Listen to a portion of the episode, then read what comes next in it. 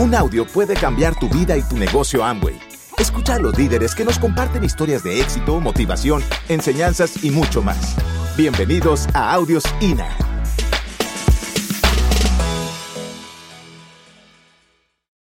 Yo soy una persona común y corriente. Me gradué eh, de licenciado en computación en el año 1994. Dos años antes, en el año 1992, yo, em, yo empecé a emprender un, negocio. Comenzamos esta compañía, nos asociamos eh, y, y, me encantó. Eso fue una tremenda experiencia. ¿ok? Yo era gerente de mi propia compañía. Eh, teníamos eh, clientes en todas partes. De hecho, yo venía mucho a Puerto La Cruz. Yo, yo vine muchísimo a Puerto La Cruz con una empresa transnacional que nosotros le montamos un sistema. Y, pero qué diferente es venir a Puerto La Cruz cuando tienes trabajo tradicional a como vine yo esta vez, por ejemplo, o como he venido últimamente aquí a Puerto La Cruz. Yo recuerdo que en ese entonces, ¿ok? En ese entonces yo asistía, o sea, yo, yo venía para acá, el avión eh, hasta Barcelona, después en un taxi hasta la oficina. No había nadie que me recibiera como me reciben ahorita, no. Era un taxi que yo agarraba muy, muy, muy impersonal la cosa. Yo agarraba un taxi, me iba hasta la oficina donde estaba la transnacional, allí me estaban esperando. Esperando para pasar unas tremendas cinco días y cuatro noches. En el hotel, creo que había como, aquí hay un hotel llamado Maremares, ¿verdad?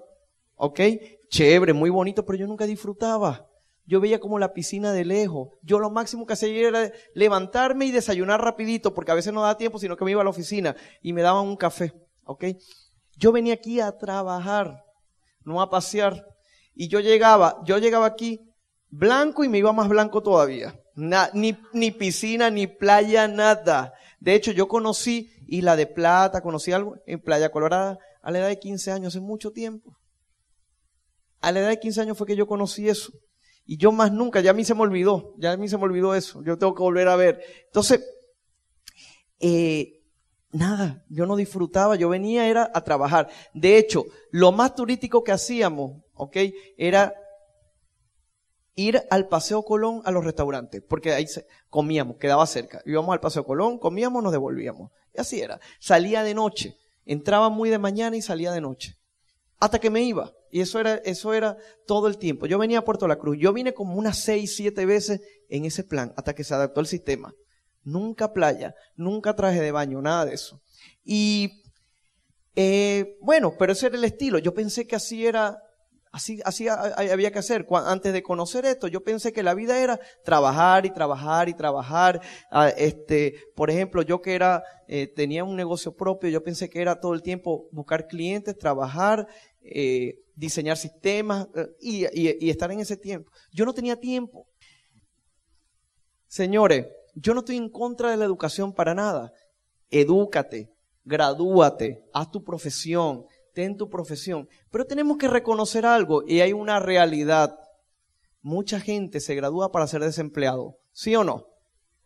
¿Cuántas personas tienen que hacer cualquier otro oficio porque resulta que lo que estudió no, lo, no consigue trabajo para eso?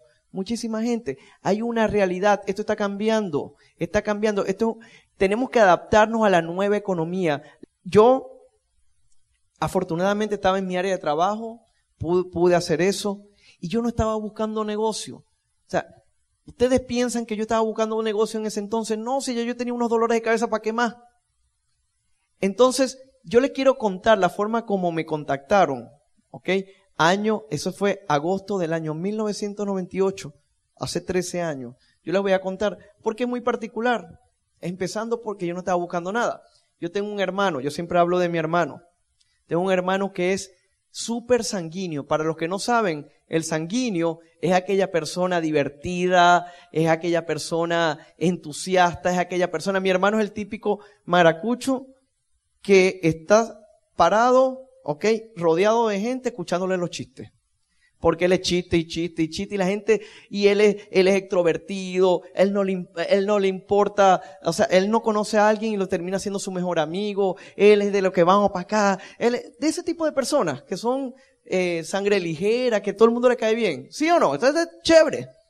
En mi caso, trabajador sí, pero tímido, melancólico, organizado, Y bueno, si tú vas a contactar a alguien, vas a contactar al extrovertido que conoce a todo el mundo, sabiendo que tú un negocio de gente, o vas a contactar al tímido introvertido que, ¿ah?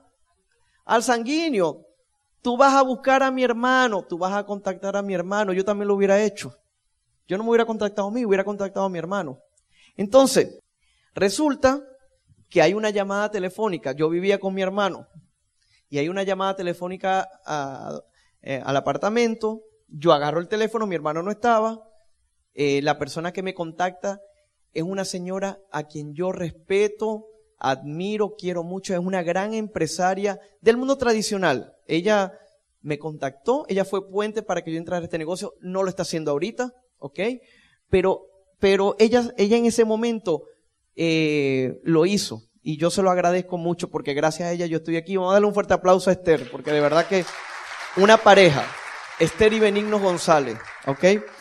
Ellos o ella llama a mi casa y dice, mira Daniel, ¿cómo estás? No, bien chévere Esther, ¿cómo estás? Bien, mira, ¿está Carlos? Y yo le digo, no, él no está ahorita. Llámalo más tarde. Ah, bueno, perfecto, chévere. Y cuando voy a trancar, dice, mm, bueno, tú también puedes servir. Y yo, ¿servir para qué? Y me dice ella, bueno, mira que hay una oportunidad de negocio que yo estaba llamando a Carlos para eso, pero bueno, si no ve tú, ve tú. El lunes a las 7 de la noche en el colegio de médicos del estado Zulia. Yo no estaba buscando nada, yo no estaba buscando negocio, yo no quería negocio, yo, ya yo estaba con mucho estrés, con muchas deudas, con muchos problemas como para buscarme otro. Pero ¿por qué decidí ir a la reunión? Decidí ir como muchos de ustedes están viniendo hoy para salir de la persona que los está invitando? Vamos a estar claros. Algunos levantaron la mano cuando yo hice esa pregunta. Quería salir de eso. O sea, me invitó, debo ir por cortesía y me da pena. Así. Y yo fui lunes a las 7 de la noche, estuve yo allí. Yo soy muy puntual en eso, yo soy correcto en eso. ¿Ah? Yo iba, iba a ir para escuchar y para, por supuesto, negarme a cualquier oportunidad de negocio que me estaba hablando. Cuando yo llego al sitio, ya habían otros multiniveles que habían entrado. Yo dije, ay, esto debe ser como tal cosa, sin, sin nombrar. No, esto no me gusta a mí. Bueno, pero ¿qué más? Ella llegó, me tuve que quedar y me senté a escuchar a la persona que estaba hablando. Y me pasó lo que yo sé que muchos les ha pasado en esta sala. Porque si me, pasó a mí, le tiene que pasar a alguien más. Que escucharon. En ese momento hubo algo que me conectó con esa persona. Yo comencé cruzado completamente. De piernas, de brazos, de mente, todo. Yo estaba negado a eso. A algo que no conocía. Porque a veces los seres humanos, lamentablemente, ya le decimos que no a algo que no sabemos. Y así se desechan oportunidades. Ustedes se imaginan las tremendas oportunidades que algunas veces nosotros hemos desechado por no escuchar. ¿Ok? Por los paradigmas. Entonces, esto es de ventas, esto tal, esto. Mire, hubo un momento en que yo me relajé porque la persona que estaba hablando allí dijo, fíjense, yo estaba muy tranquilita en México, eh, era, era una oradora de México, y me invitaron a Caracas, a Barquisimeto y Maracaibo para hablar de esta oportunidad. Y yo tenía tiempo, porque ya yo no trabajo, dijo ella. Y me vine a estas tres ciudades conociendo este hermoso país, he paseado, me han tratado bien, y tal. Y eso a mí me gustó. Yo dije, eso, eso, eso me gusta. Yo quisiera ir a México a hacer eso. O yo, a lo mejor no hablar, porque en ese entonces yo no me veía hablando ante un, ante un público, jamás pero sí me gustaba eso. Ella se veía como tranquila. Fue más lo que ella eh, eh, eh, transmitió que lo que dijo. Yo no, entendí negocio. No, me acuerdo de, que haya hablado, sí habló de producto en algún momento, sí habló tal, pero me gustó. Yo dije, yo quiero eso. Y yo salí de ahí como un autómata. Yo quiero eso. Yo quiero eso. Este me dieron firma. Y ya cuando, cuando desperté de, de la hipnosis, yo dije, ¿qué hice? ¿No les ha pasado? No ha pasado. Y, pero bueno, yo dije, ¿qué voy a perder? Yo, yo he sido, eh, yo he invertido dinero. Y en ese entonces era 60 bolívares que costaba el kit, venía con, con unos productos, venía con tal. Y yo decía, bueno, pero si, 156 que es lo que cuesta ahorita, eso es ridículo.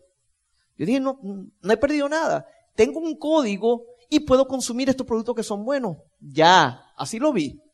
Yo no lo vi como que yo iba a hacer este negocio en grande porque yo salí, yo salí, pero después los enanitos mentales, esos que te están diciendo, tú vas a creer en eso, tú vas a creer que vas a ser rico vendiendo jabones, tú vas a creer que cepillándote los dientes tú puedes cambiar la vida de la gente. No, eso, eso me empezó a entrar.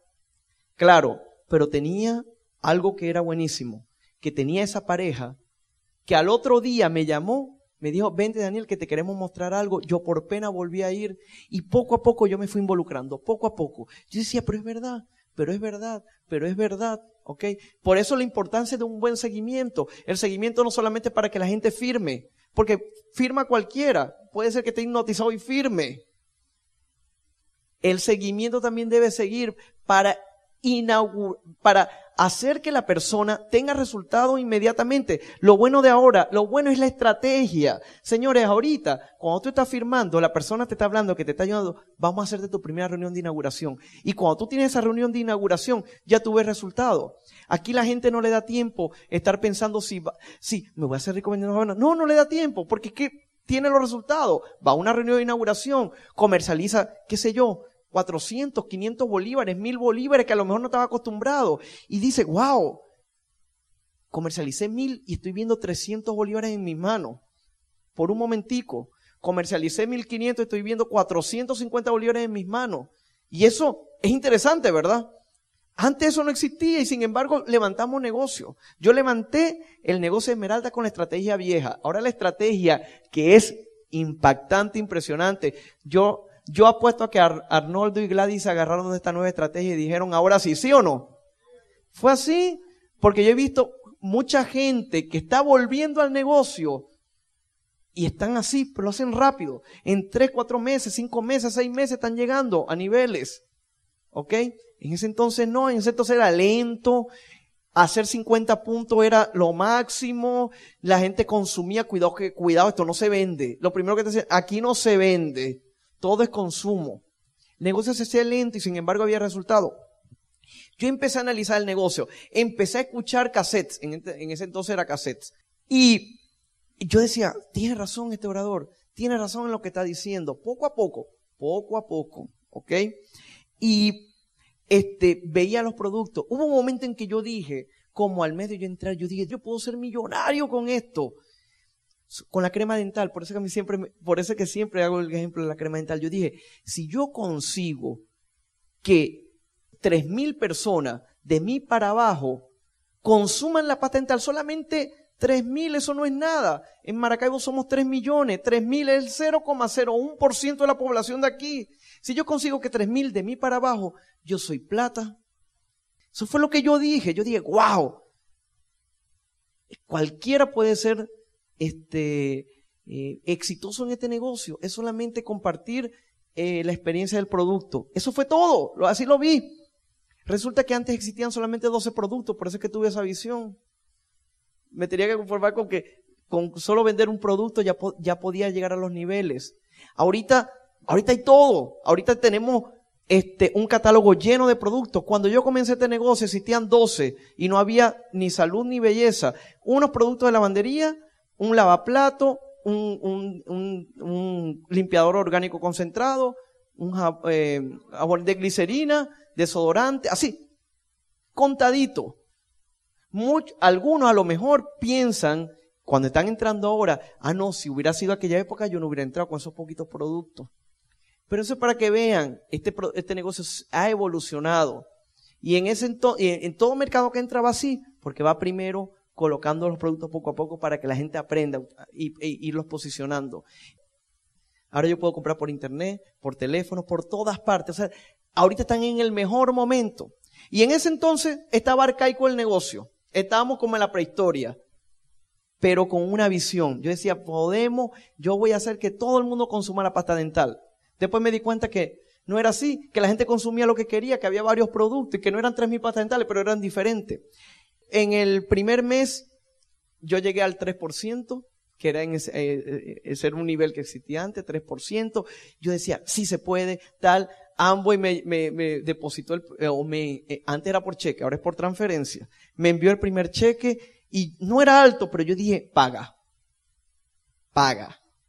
Me invitaron al primer seminario, uno como este era. Entonces, eh, cuando a mí me invitan al seminario, yo le decía a, los que me invitaron, Esther, pero ¿para qué yo voy a ir a un seminario? Si yo sé cepillarme los dientes, ¿qué me van a explicar? Ya yo sé eso de los productos, son 12, son fáciles de usar. O sea, ¿qué voy a aprender yo allí? No, no, Daniel, pero es que eso es de actitud, de tal, y accedí. Y dije, ok, voy a un seminario. Eh, fui al primer seminario y yo dije, wow, qué interesante es esto. En ese seminario asistieron unos esmeraldas, eh, pertenecen a mi equipo de apoyo, me enteré allí el día del seminario, que ellos son eh, auspiciadores de Fernán y Rossi. Y esa visión que yo tuve, yo dije, wow, esto me gusta, esto, esto es. Y, desde allí comencé a domarme. me empezaron a domar. Al, al, salvajito lo empezaron a domar. ¿Ok? Y empecé a hacer caso. ¿Ok? Empecé a, a, tener mejor relación con el equipo de apoyo. Eh, yo fui lento, pero no bruto, ¿ok?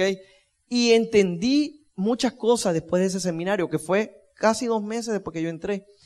Y ahí me promovieron la convención. Cuando yo voy a la primera convención en la Universidad Metropolitana de Caracas, me acuerdo octubre o noviembre del, del 1998, wow, yo quedé prendado de eso, yo dije esto lo voy a hacer en grande, ya yo, ya yo había llegado al 3, luego llegué al 6, en el mes de diciembre llegué al 9% y me promovieron una actividad que se llama Free Enterprise, libre empresa, en Tampa, año enero, año 1999. ¿Quién estuvo, quién estuvo allí? Ok, quiero decirle, eso estuvo, pero impresionante. Más de 30 mil personas en el Ice Palace de Tampa. Yo recuerdo que los, los directos platinos en adelante eran los que ocupaban la parte de abajo y había más de 2 mil. ¿Ok? En la parte de abajo. Y todos los demás estamos en la parte de arriba. ¿Ok? Eso era un coliseo increíble, la visión, eh, el entrenamiento y empezamos a, a, entender el negocio, a disfrutar el negocio. El negocio en ese momento no era tan rápido como ahora. Había mucha gente, pero había mucha gente haciendo nada, calentando puestos. ¿Ok? Ahora el negocio está más concentrado. Porque entraba todo el mundo, pero mucha gente no hacía nada. Mucha gente formaba parte del club social. Ahora la gente que entra está haciendo negocio. Entonces, eso es lo bueno, que estamos lo que somos y somos lo que estamos. Y por supuesto, vamos a seguir creciendo, creciendo, pero invitando gente que en realidad esté haciendo, porque esa es la idea, ¿ok?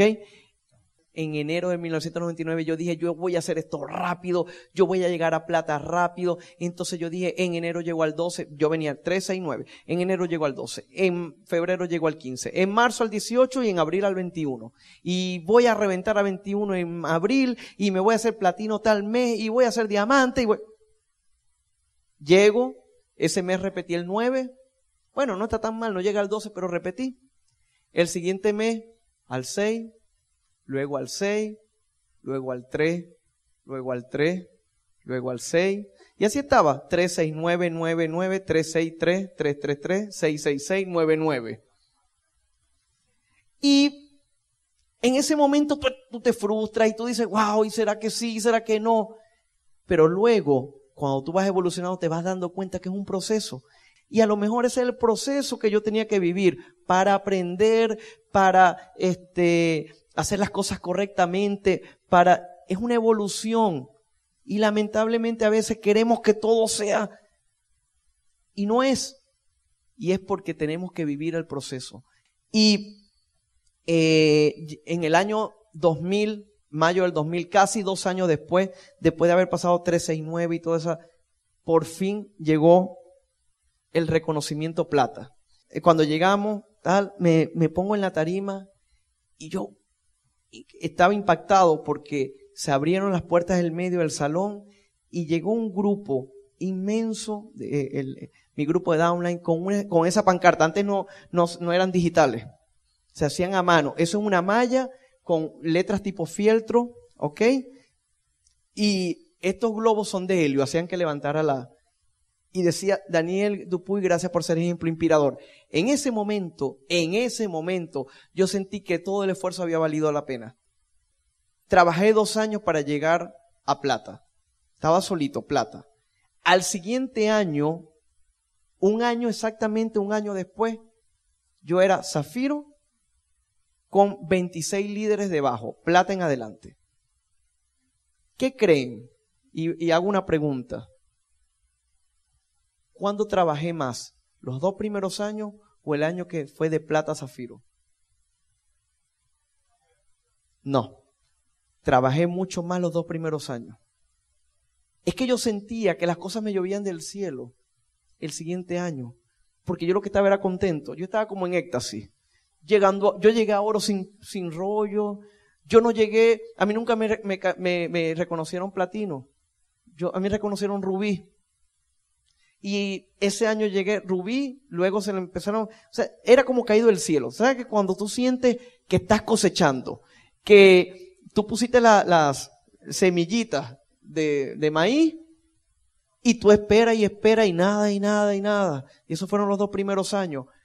Y de repente empieza a reventar las cotufas. Eso era increíble. Yo decía, wow, el universo no se queda con nada. Y a partir de ahí yo nunca dejé de calificar, o sea, yo nunca he dejado de calificar. Después vino el reconocimiento de Esmeralda, después vino eh, Orlando el reconocimiento de Esmeralda, Jamaica, una de las playas más calienticas y tibias que yo he, conocido en mi vida, Ocho Ríos, eso fue una experiencia increíble. Esto es parte del hotel de Jamaica. Era, el hotel de Jamaica era un parque acuático en, un hotel. ¿A quién no le gustaría recorrer el mundo y disfrutar? Ocho Ríos, eso no te lo puedes perder. Solo pasan de Carretico en Son Channel, pasan Ocho Ríos. Tú naciste para ir a Ocho Ríos, para ir a Cancún, para conocer todo esto. Todo eso está para ti. Después vino el crucero. El año pasado nos fuimos por un crucero en el Caribe. No se imaginan lo rico que es hacer un crucero. Lo malo es que tienes que rebajar cinco kilos antes de meterte en el crucero porque en el crucero vas a aumentar los cinco kilos. ¿Ok? Pero eso es divertido. Comes y comes y disfrutas y comes barquilla y tal, y, y, cócteles y todo eso. Increíble. Espectáculos nocturnos, fiestas. Eso era, eso fue el crucero. ¿Ok? Señores de Oriente, señores de Anzuategui, los quiero mucho y nos vemos en la segunda parte.